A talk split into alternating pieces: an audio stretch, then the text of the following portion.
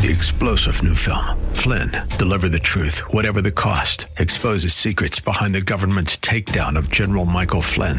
Flynn knew what the intel world had been up to. He ordered the first audit of the use of contractors. This set off alarm bells. He told the truth. He was the most dangerous person for Donald Trump to hire. They had to get rid of Flynn. Flynn, deliver the truth, whatever the cost. Available now. Watch it today. Go to salemnow.com. Salemnow.com. The following program is sponsored by the National Prayer Chapel.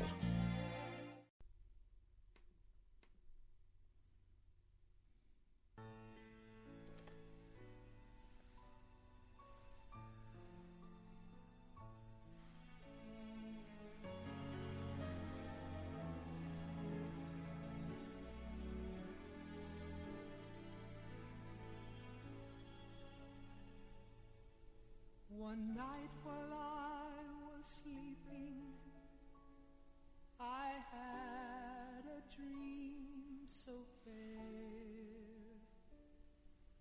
I stood in old Jerusalem beside the temple there. I heard the children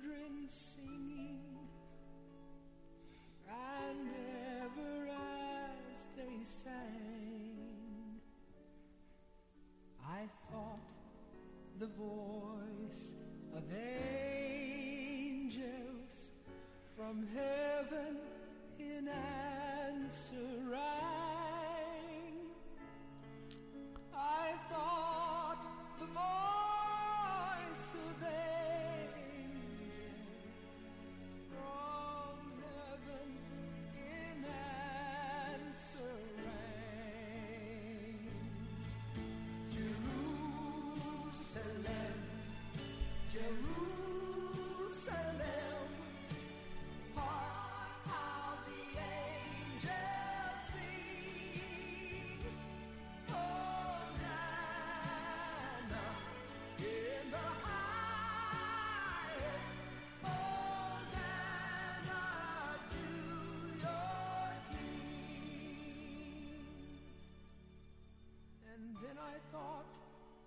dream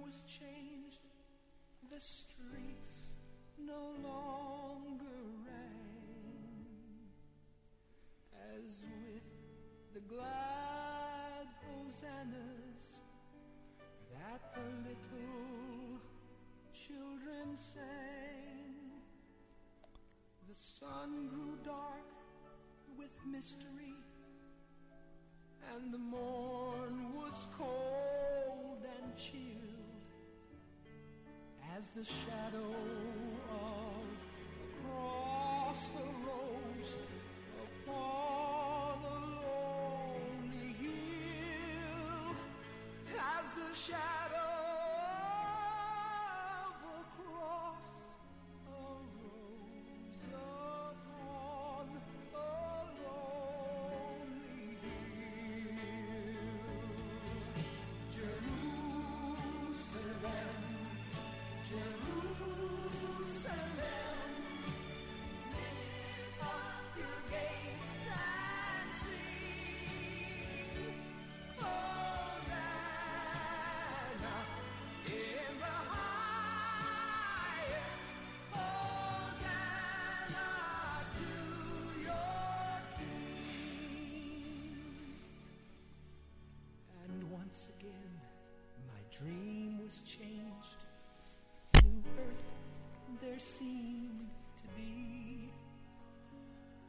saw the holy city beside the crystal sea. The light of God was on its streets, and the gates they were open wide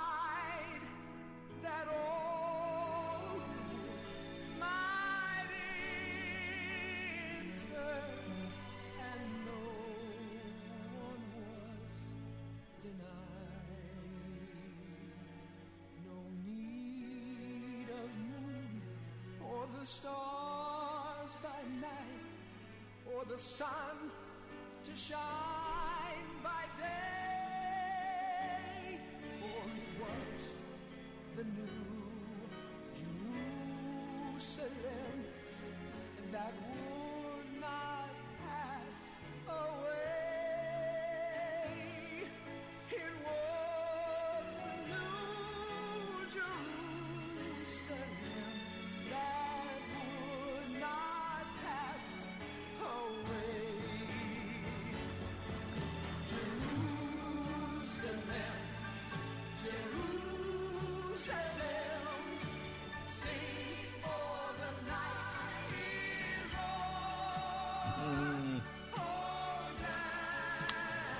you, Lord.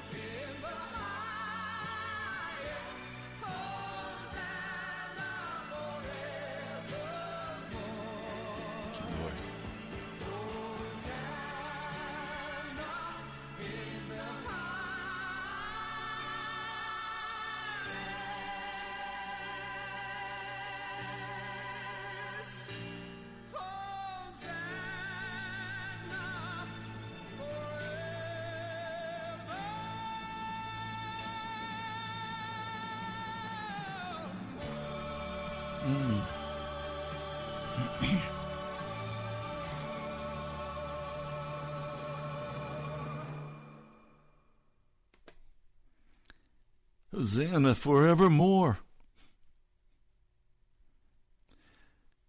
The New Jerusalem is coming. It will be here soon. Have you been called to the wedding feast of the Lamb? Have you been invited to the wedding supper of the Lamb? Have you put in your RSVP? Are all the arrangements made that you can go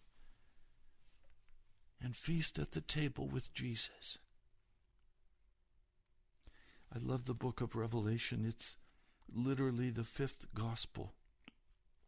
I don't understand much of it. I know I could go through it and I could give you meanings and I could give you, but I'm not sure, so I won't. You have the seven seals, you have the seven trumpets, you have the seven thunders, you have the seven plagues. The seals, the trumpets, and the plagues are all written out. We know a bit about what they are. We have no idea what the seven thunders are. The angel said, No, don't write that down, John. So, do they all run concurrently, one with another, or are they separated in time, or does one begin in the middle and run through?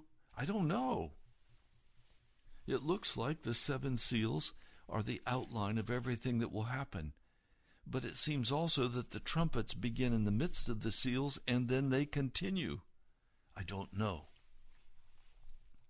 I know there's a beast power.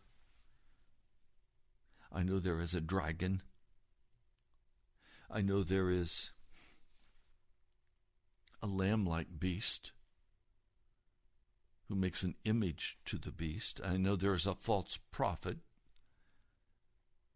I know Babylon is there, the, the prostitute woman. All of these characters play a key part in the book of Revelation, and as time goes by, we'll be able to understand more and more as the Lord opens for us the actual events as they're happening. We're probably well along in the seals. At least as I look at them, I believe so, as I've prayed about them. You know, things can happen so so quickly. In the flash of an eye, everything is changed, everything is shifted and different. And the end is going to come like that. We're never going back to normal like it was before 9 11. We created in America a new normal where you have to go through security checkpoints. I'll never forget that morning. I had a guest in the house. And suddenly my phone began to ring, and people were calling me, telling me, Pastor, jet airplane has hit the Twin Tower. And quickly, I tuned in to find out what was happening, and with horror, watched as those great towers fell. And everything changed. When I was a young man, I would go down to Capitol Hill and I would explore the Capitol. I was free to roam. I went in many different places in many different hidden rooms. I was free to walk around and look and enjoy. Very few places I was not able to go. I was able to go to the White House, and this was when President Kennedy was in office, and the guide we were the last tour and we were a very small group and the guide said would you like to see the family's dining room oh yes and so she took us to the kennedy's family dining room that would never happen today well now that covid-19 has come we're never going back to normal there will be a new normal but what I want you to see is how quickly it came upon us. Just as quickly will the end time come upon us, and nothing will be the same again. I want to talk to you about the wedding supper of the Lamb. It's an event that I have looked forward to from the time I was a little boy. My daddy used to talk to me about his eagerness to sit down at that great long table so long you couldn't see one end of the other. For Jesus and the angels would come and serve us. Many times in my home, we had an extra place set at the table.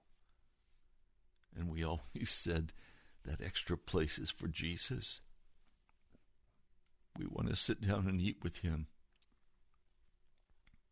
And it was always with sadness that we removed that plate and these knife and fork and spoon and napkin and put them away because Jesus had not come.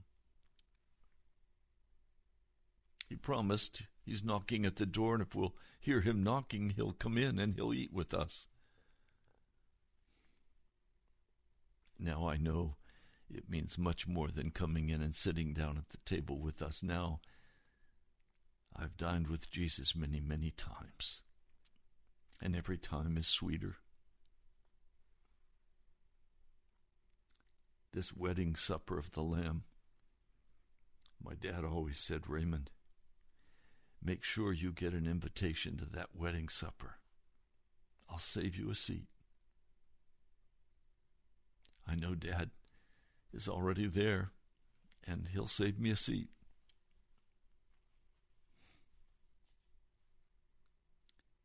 The wedding supper of the Lamb is the is the reception for the bride and the groom. I'm sure we're going to have thousands and ten thousands of angels and many other heavenly guests who will come and who will celebrate our marriage to Jesus. This is such a mystery to the universe. How God could reach down and save the human race when it looked like they were totally gone. But that Genesis 3:15 passage said no. He will put hatred in the heart towards Satan. There will be a small opening by which we can repent. That God would offer us that gift of repentance. And He would offer to us His gift of faith. Well, by the time we get to Revelation 19, already the marriage supper has happened. I want to read for you. I'm going to share much of this with you today. I hope it whets your appetite. Please, can I say to you in all frankness? Jesus has the disposition of your case before him. He will decide whether you go to heaven or whether you go to hell. As one man texted me this morning, talking about the broadcast from yesterday, saying, Jesus is the judge. And everything in the scripture must be brought in accord, in an understanding of the words of Jesus. Jesus has the supremacy. And because the scripture was inspired by the Holy Spirit, it was breathed by the Holy Spirit, because it is the infallible Word of God. Everything in the scripture must agree with Jesus and what Jesus says or we have misinterpreted it. Jesus is very clear that we must repent of our sin and we must leave it. Jesus does not agree with the wicked concept, the Gnostic gospel of today, that teaches that man can walk in Jesus and in sin at the same time. It cannot be. I know many of you have been taught this, and it has caused you to not press fully into Jesus. It has given you a fence to ride. As the one pastor said to me, I can hang with the world and I can hang with Jesus. I'm comfortable in both places then he will not go to heaven. He will not be at the wedding supper of the Lamb. So let me read part of this for you, and, and then I'm going to take you to a place that will make Satan really angry. But we need to talk about it. Revelation, the 19th chapter. I heard what sounded like the roar of a great multitude in heaven shouting, Hallelujah! Salvation and glory and power belong to our God, for true and just are his judgments. He has condemned the great prostitute who corrupted the earth by her adulteries. He has avenged on her the blood of his servants. And again they shouted, Hallelujah! The smoke from her goes up forever and ever. The twenty four elders and the four living creatures fell down and worshipped God who was seated on the throne, and they cried, Amen! Hallelujah! Then a voice came from the throne saying, Praise our God, all you his servants, you who fear him, both small and great. Then I heard what sounded like a great multitude like the roar of rushing waters and like loud peals of thunder, shouting, Hallelujah! For our Lord God Almighty reigns. Let us rejoice and be glad and give him glory, for the wedding of the Lamb has come, and his bride has been made ready. Fine linen, bright and clean, was given her to wear. Fine linen stands for the righteous acts of the saints or the, the righteous position, standing of the saints. Now, in the NIV, it doesn't indicate that the Greek uses the past tense. Let me read it for you from another version that is uh, more accurate. It's chapter 19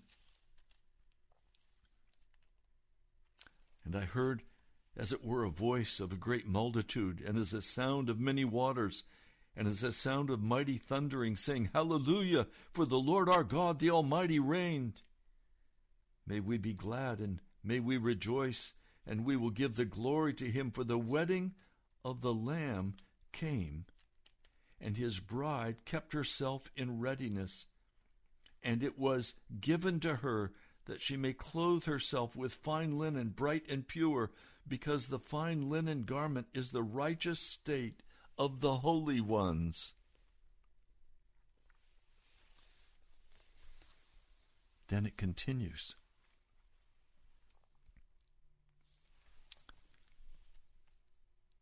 I saw heaven standing open, verse 11. This is Revelation 19:11. I saw heaven standing open, and there before me was a white horse, whose rider is called Faithful and True. With justice he judges and makes war. His eyes are like blazing fire, and on his head are many crowns. He has a name written on him that no one knows but he himself. He is dressed in a robe dipped in blood and his name is the Word of God. Well, who is this? This is John writing the book of Revelation. And in the Gospel of John, he says, In the beginning was the Word, and the Word was with God, and the Word was God. This is Jesus being spoken of. Now, why is his robe dipped in blood? Well, because it's His blood. He has the right to bring judgment upon the wicked because He died on Calvary's tree. Let's look at it in another translation. Chapter 19, verse 13 and having been clothed with a garment, having been stained with blood, and his name having been called the Word of God. And the armies in heaven were following him on white horses, having clothed themselves with fine linen, white and clean. How can the how can the linen be white and clean on those following him, but on Jesus himself there is the stain of blood? Do you understand? The garment of the one called the Word of God is stained with blood in the battle of the ages on Calvary's hill, making it possible for the people to clothe themselves with fine white linen, clean, holiness. Oh, we serve. We serve an awesome God.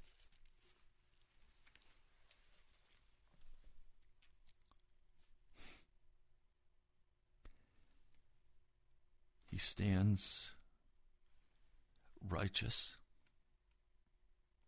and we stand righteous by his blood. The armies of heaven are following him, riding on white horses, dressed in fine linen, white and clean. And out of his mouth comes a sharp sword with which to strike down the nations. He will rule them with an iron scepter he treads the winepress of the fury of the wrath of God Almighty. On his robe and on his thigh he has written this name King of Kings and Lord of Lords. Oh, do you understand? Jesus is the majesty of heaven. He rules. The passage that we find in the book of Matthew. Seek ye first the kingdom of God and his righteousness, and all these things will be added unto you, the things that pagans are seeking. Do you understand? When, when Jesus said that, he was not referring to the kingdom of God at that point as a geographic location. He was speaking about the divine authority he has because he is the King of Kings and the Lord of Lords. And he was inviting us to come under his authority, his rule. If you're going to have a kingdom, you have to have people. You have to have subjects. And he was here to gain his subjects and to open the way for them to enter into everlasting life.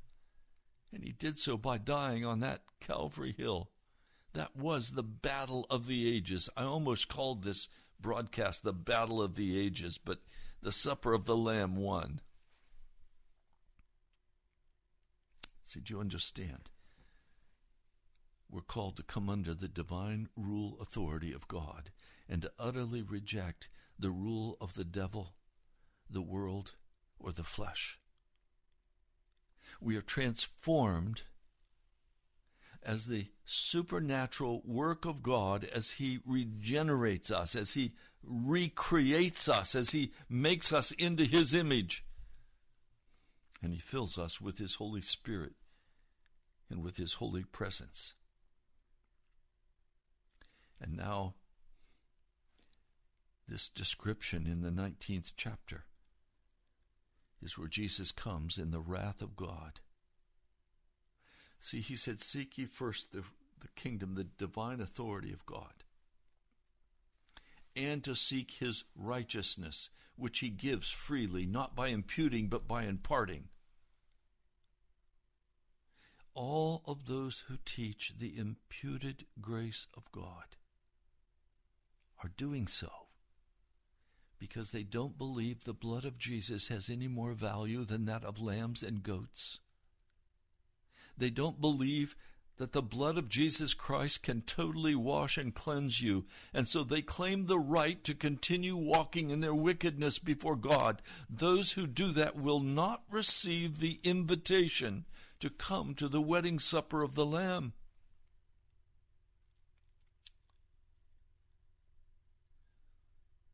Death is not my Savior. I'm not going to be made righteous when I die. I will take to heaven only one thing I will take my character. I will take what Jesus has made me to be, and He will give me a new body. And my last day on earth and my first day in heaven, I'm going to be the same person. And believe me, that first day in heaven, I'm not going to be cursing. I'm not going to be lying. I'm not going to be walking in some addiction. I'm going to be washed and cleansed by the blood of Jesus. All of that has to happen now during this probationary time. Now, please, I hope you recognize that every effort must be bent, every energy of mind, body, and soul is required to enter that narrow gate and to make that pilgrimage that Bunyan talks about in his wonderful book, Pilgrim's Progress. That pilgrimage is going to demand of you every energy in your body to cooperate with the work of God as He walks in your life and calls you forth to the New Jerusalem. Oh my. What glory to enter the New Jerusalem. Well, let me read you the story. I saw an angel standing in the sun who cried in a loud voice to all the birds flying in midair Come, gather together for the great supper of God. Now, this is not the supper of the Lamb, this is the supper of judgment so that you may eat the flesh of kings, generals, and mighty men, of horses and their riders, and of the flesh of all people, free and slave, small and great. This is the army that Satan has assembled to come against the God of heaven. This is Armageddon.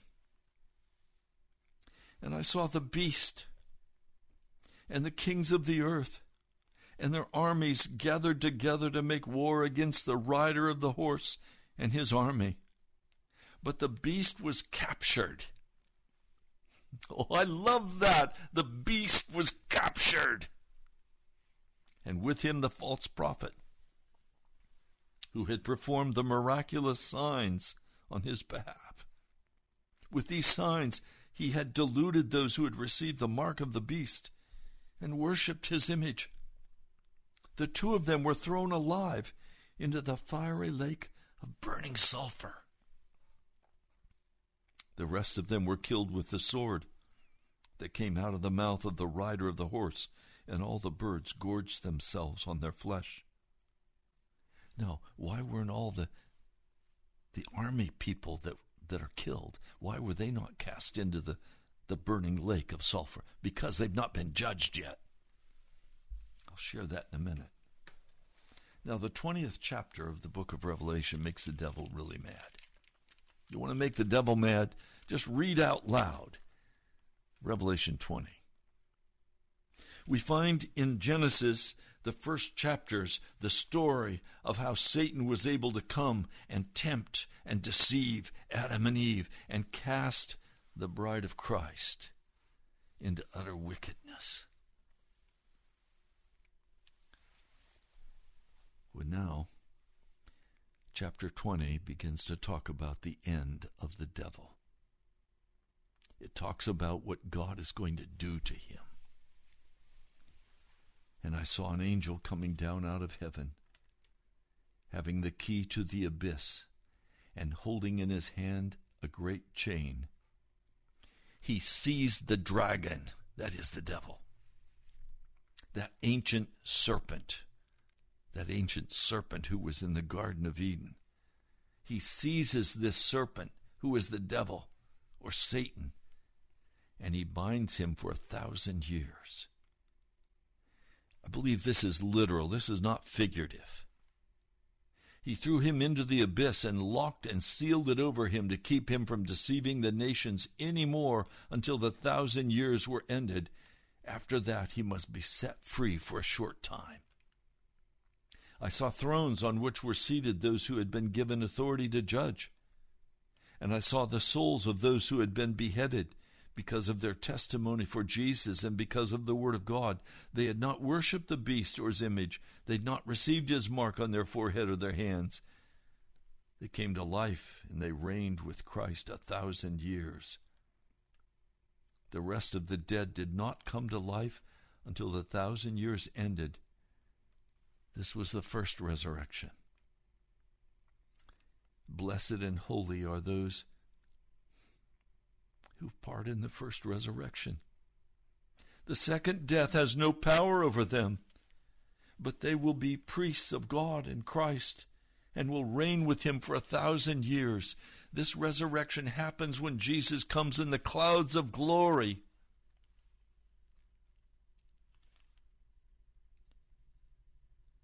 Now, when the thousand years are over, Satan will be released from his prison so, for the thousand years, there will be people on the earth. It will be populated. I've often wondered why this thousand years? I have only one answer I can give, and I can't tell you it's the correct answer. I believe it's because the universes must be able to watch and see how man will respond when the devil is not there to tempt him and they will live for that thousand years. But when the thousand years are over, Satan will be released from his prison and will go out to deceive the nations in the four corners of the earth, Gog and Magog, to gather them for battle. In number, they're like the sand on the seashore. They marched across the breadth of the earth and surrounded the camp of God, the city he loves. But fire came down from heaven and devoured them. And the devil who deceived them was thrown into the lake of burning sulfur, where the beast and the false prophet had been thrown. And they will be tormented day and night forever and ever. Death, Hades, are all going to be cast into hell. And with them will be the devil, and with them will be the false prophet. And with them will be the beast power. This is their end. They are utterly defeated. Now, please you know that all sin comes from the devil. All sin arises in the human heart at the devil's influence. All of us were marred by being descendants of Adam. But we don't die for Adam's sin, we die for our own sin. Because a way of escape has been made for us through the blessed Jesus Christ who died on Calvary. Jesus died for you. Please don't make any excuses to continue walking in wickedness before God. Don't make any excuses to continue your wickedness. You are called to cry out to God for a new heart, for a new mind, to be made anew in the likeness of Jesus. The blood of Jesus has never lost its power to break free the man and the woman the boy or the girl who decides they no longer desire to serve Satan, but now they are going to come and they are going to worship the Almighty because they want to sit at the wedding feast of the Lamb. These are the eternal truths. And the devil comes with every deception, the Gnostic teaching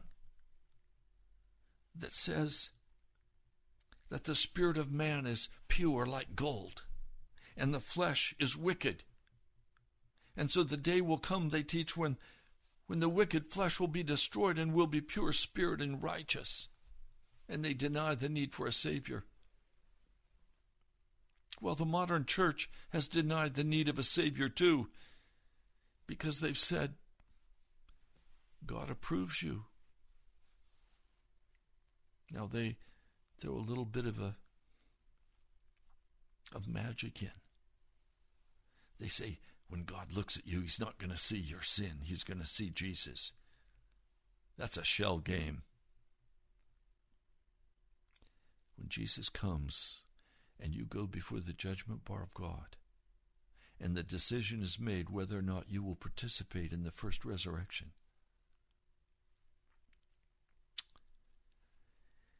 You're going to have to be cleaned by the blood of Jesus. You're going to have to be a new creature in Him. Not walking in any rebellion against Him, having confessed all sin, having repented of it, and having received the glorious holiness of Jesus in your life.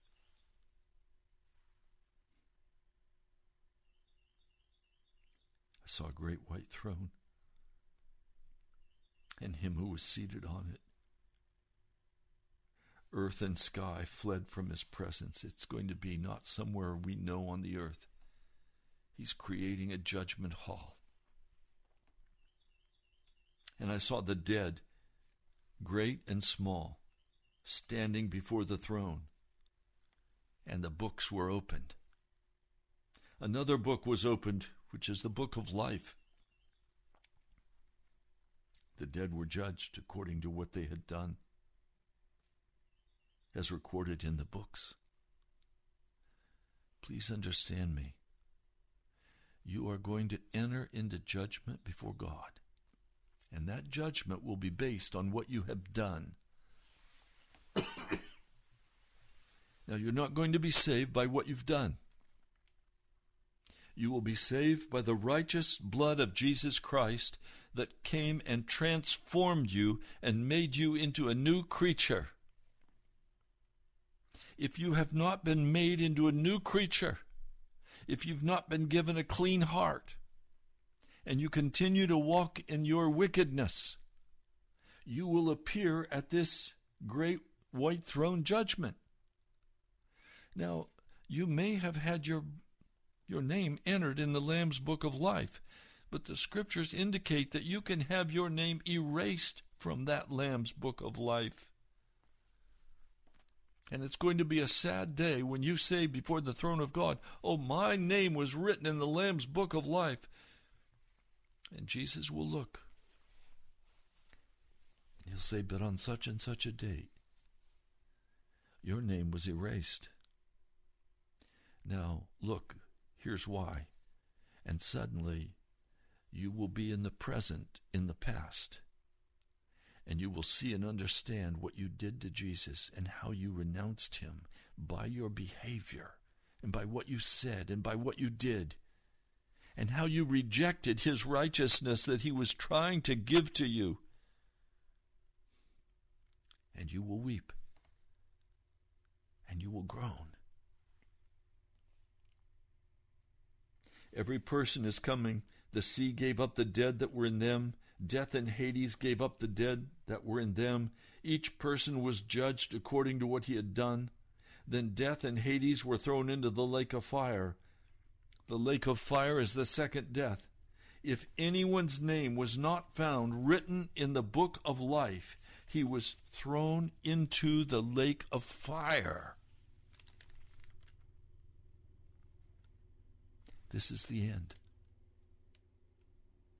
It's the end of being associated with Jesus or with God. And now they will spend an eternity separated from God in the lake of fire. And that will be their eternal end. And there will be no relief. I'm only giving you what the fifth gospel says. It is true and faithful. It is the Word of God. Don't go to the Apostle Paul and try to twist your words and your theology to match what you think the Apostle Paul says, because he agrees if you read carefully 6, 7, and 8 of Romans. If you read the other epistles, they all agree that we must leave our sin and walk in righteousness.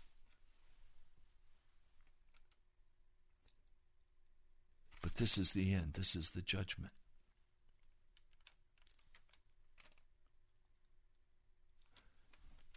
And then I saw a new heaven and a new earth. For the first heaven and the first earth had passed away, and there was no longer any sea.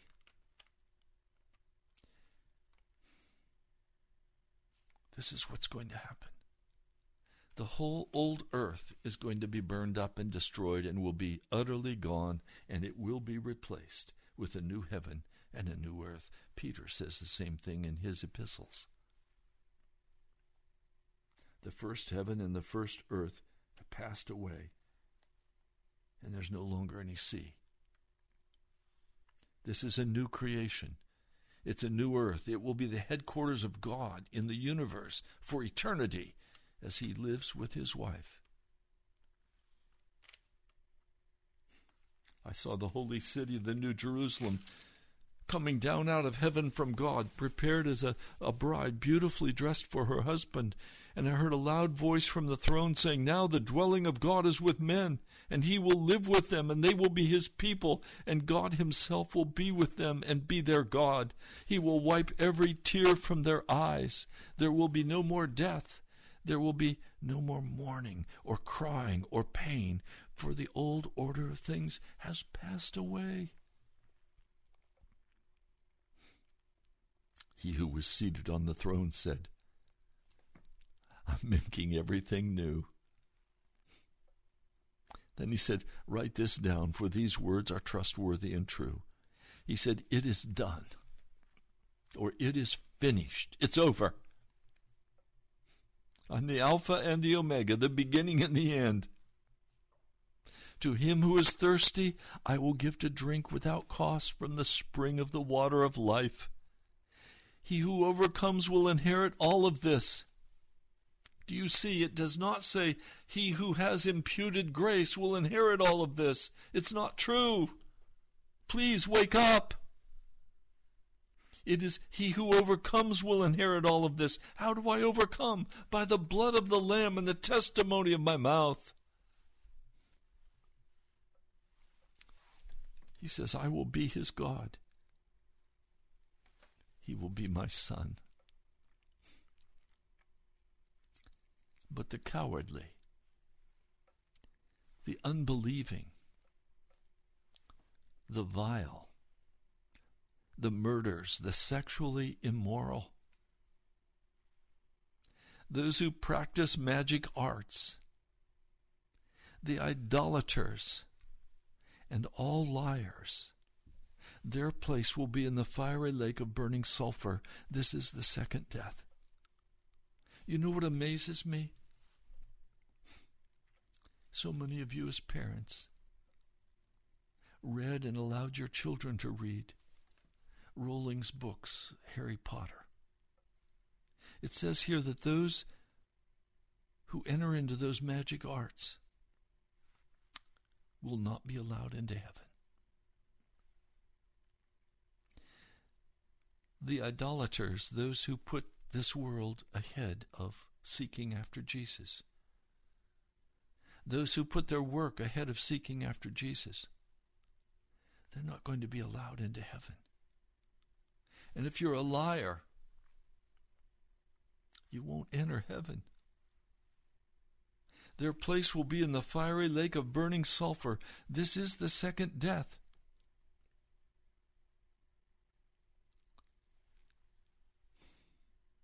One of the seven angels who had the seven bowls full of the seven last plagues came, and he said to me, Come, I'll show you the bride, the wife of the Lamb. And he carried me away in the Spirit to a mountain great and high, and he showed me the holy city, Jerusalem, coming down out of heaven from God. It shone like the glory of God, and its brilliance like that of a very precious jewel, like a jasper, clear as crystal. Literally, this is the home of the saints. They are the bride. They dwell in the city of God, and they will dwell in that city with him. I know I'm going to have if my name is in the Lamb's book of life, a place to live in that city. In my Father's house are many rooms. If it were not so, I would have told you. If I go to prepare a place for you, I will come again and take you unto myself, that you may be where I am. But I also know I'm going to have a country home. I'll need both. This was a gorgeous city. Many say it's about 1,500 miles cubed. It's huge. It's going to take a huge new earth to handle this huge new city.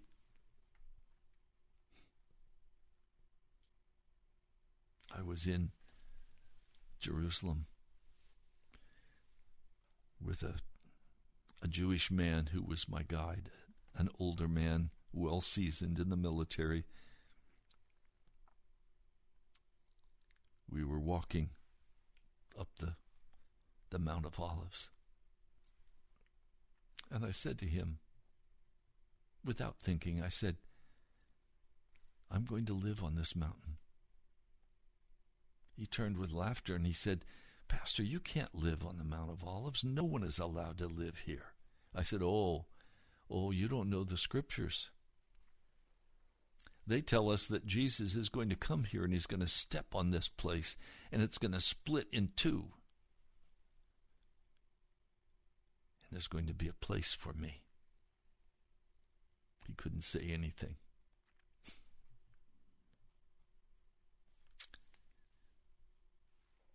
Walls 200 feet high. Pearls one single pearl for the gate. Streets of gold. There's no sun there that doesn't need a sun or a moon to shine, for the glory of God gives it light. Jesus is its lamp, it is the light.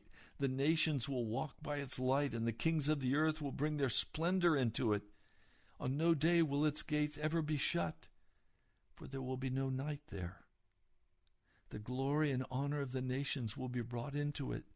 This is going to be a civilization again on the earth, but it's going to be a righteous civilization. Then the angel showed me the river, the water of life, as clear as crystal, flowing from the throne of God and the Lamb down the middle of the great street of the city. On each side of the river stood the tree of life, bearing twelve crops of fruit, yielding its fruit every month, and the leaves of the city are for the healing of the nations. No longer will there be any curse. The throne of God and of the Lamb will be in the city, and his servants will serve him. They will see his face, and his name will be on their foreheads. There will be no more night. They will not need the light of a lamp or the light of the moon, for the Lord will give them light, and they will reign forever and ever. The angel said to me, These words are trustworthy and true. The Lord, the God of the spirits of the prophets, sent his angels to show his servants the things that must soon take place. Behold, I am coming soon. Blessed is he who keeps the words of the prophecy in this book.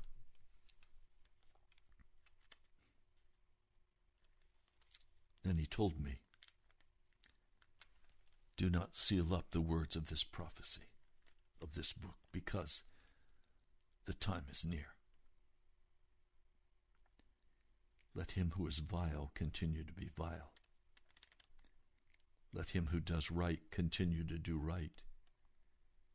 And let him who is holy continue to be holy.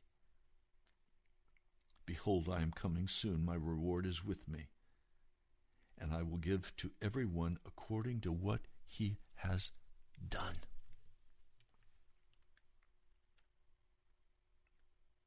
Do you want to accuse Jesus of, of legalism? I don't think so.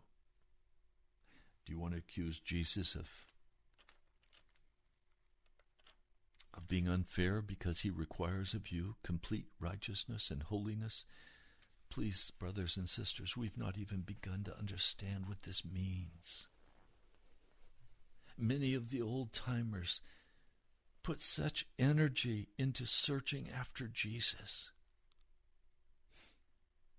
Jonathan Edwards, John Wesley, and many others served Jesus all of their life. They laid their lives down.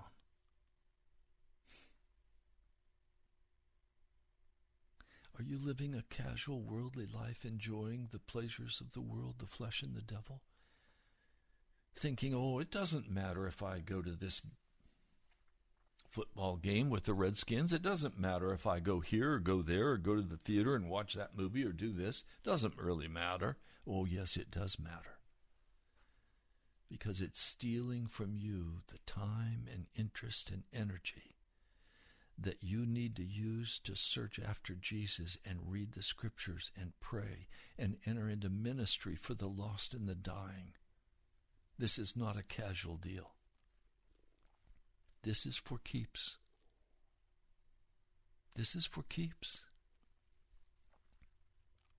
This is not what my opinion is or what another man's opinion is.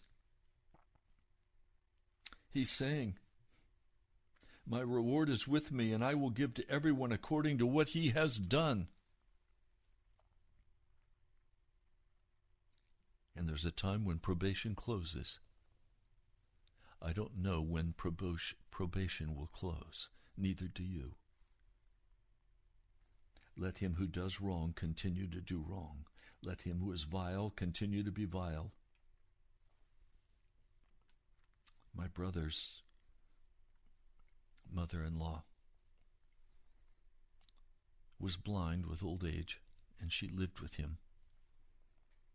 And this last week she fell and she broke her leg.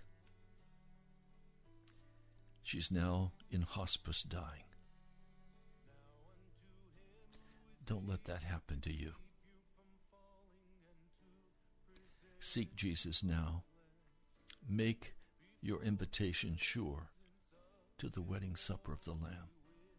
You've been listening to Pilgrim's Progress. I'm Ray Greenley. God bless you, my brother, my sister. I love you. I want to see you there. I want to meet you at the gate of heaven. I'll talk to you soon. God bless you.